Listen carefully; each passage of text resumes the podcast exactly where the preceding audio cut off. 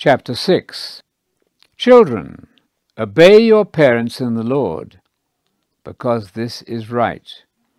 Honor your father and mother, which is the first commandment with a promise, so that it may go well for you and you may live long on the earth.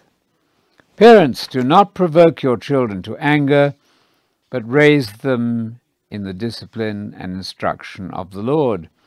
Servants, be obedient to your masters on earth with fear and trembling. Do this in sincerity of heart as to the Messiah, not only when you are being watched, just to please people, but as servants of the Messiah, doing God's will from the heart. Serve enthusiastically, as for the Lord and not for people, because you know that whatever good thing each person does, whether slave or free, we will receive good back from the Lord. Masters, treat your servants the same way and give up making threats, because you know that you and they have the same master in heaven, and there's no favoritism with him. Finally, be empowered in the Lord and in the strength of his power. Put on the complete armor of God, so that you will be able to stand firm against the devil's tactics. For we are essentially not fighting against human forces, but against the authorities, against the powers, against the cosmic rulers of this darkness, who are the spirit forces of evil in the heavenly places. That is why you need to put on the complete armor of God, so that you may be able to stand your ground on the evil day, and having done everything, to still stand strong.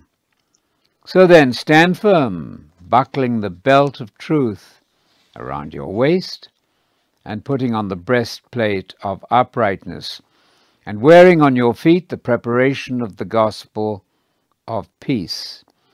In addition, pick up the shield of the faith, so that with it you can put out all the flaming arrows of the evil one, and put on the helmet of salvation, and take the sword of the Spirit, which is the gospel word of God.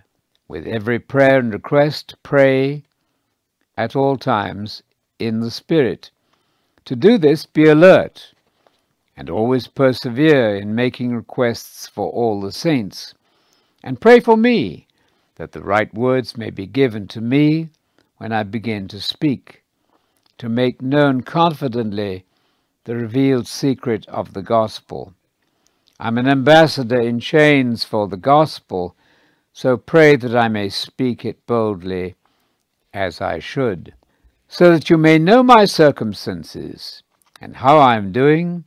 Tychicus, the beloved brother and faithful servant in the Lord, will let you know everything.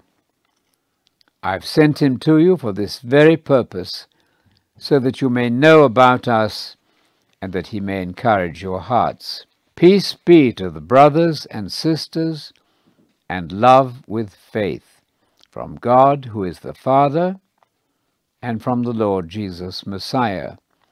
Grace be with all those who love our Lord Jesus Messiah with love that will never die.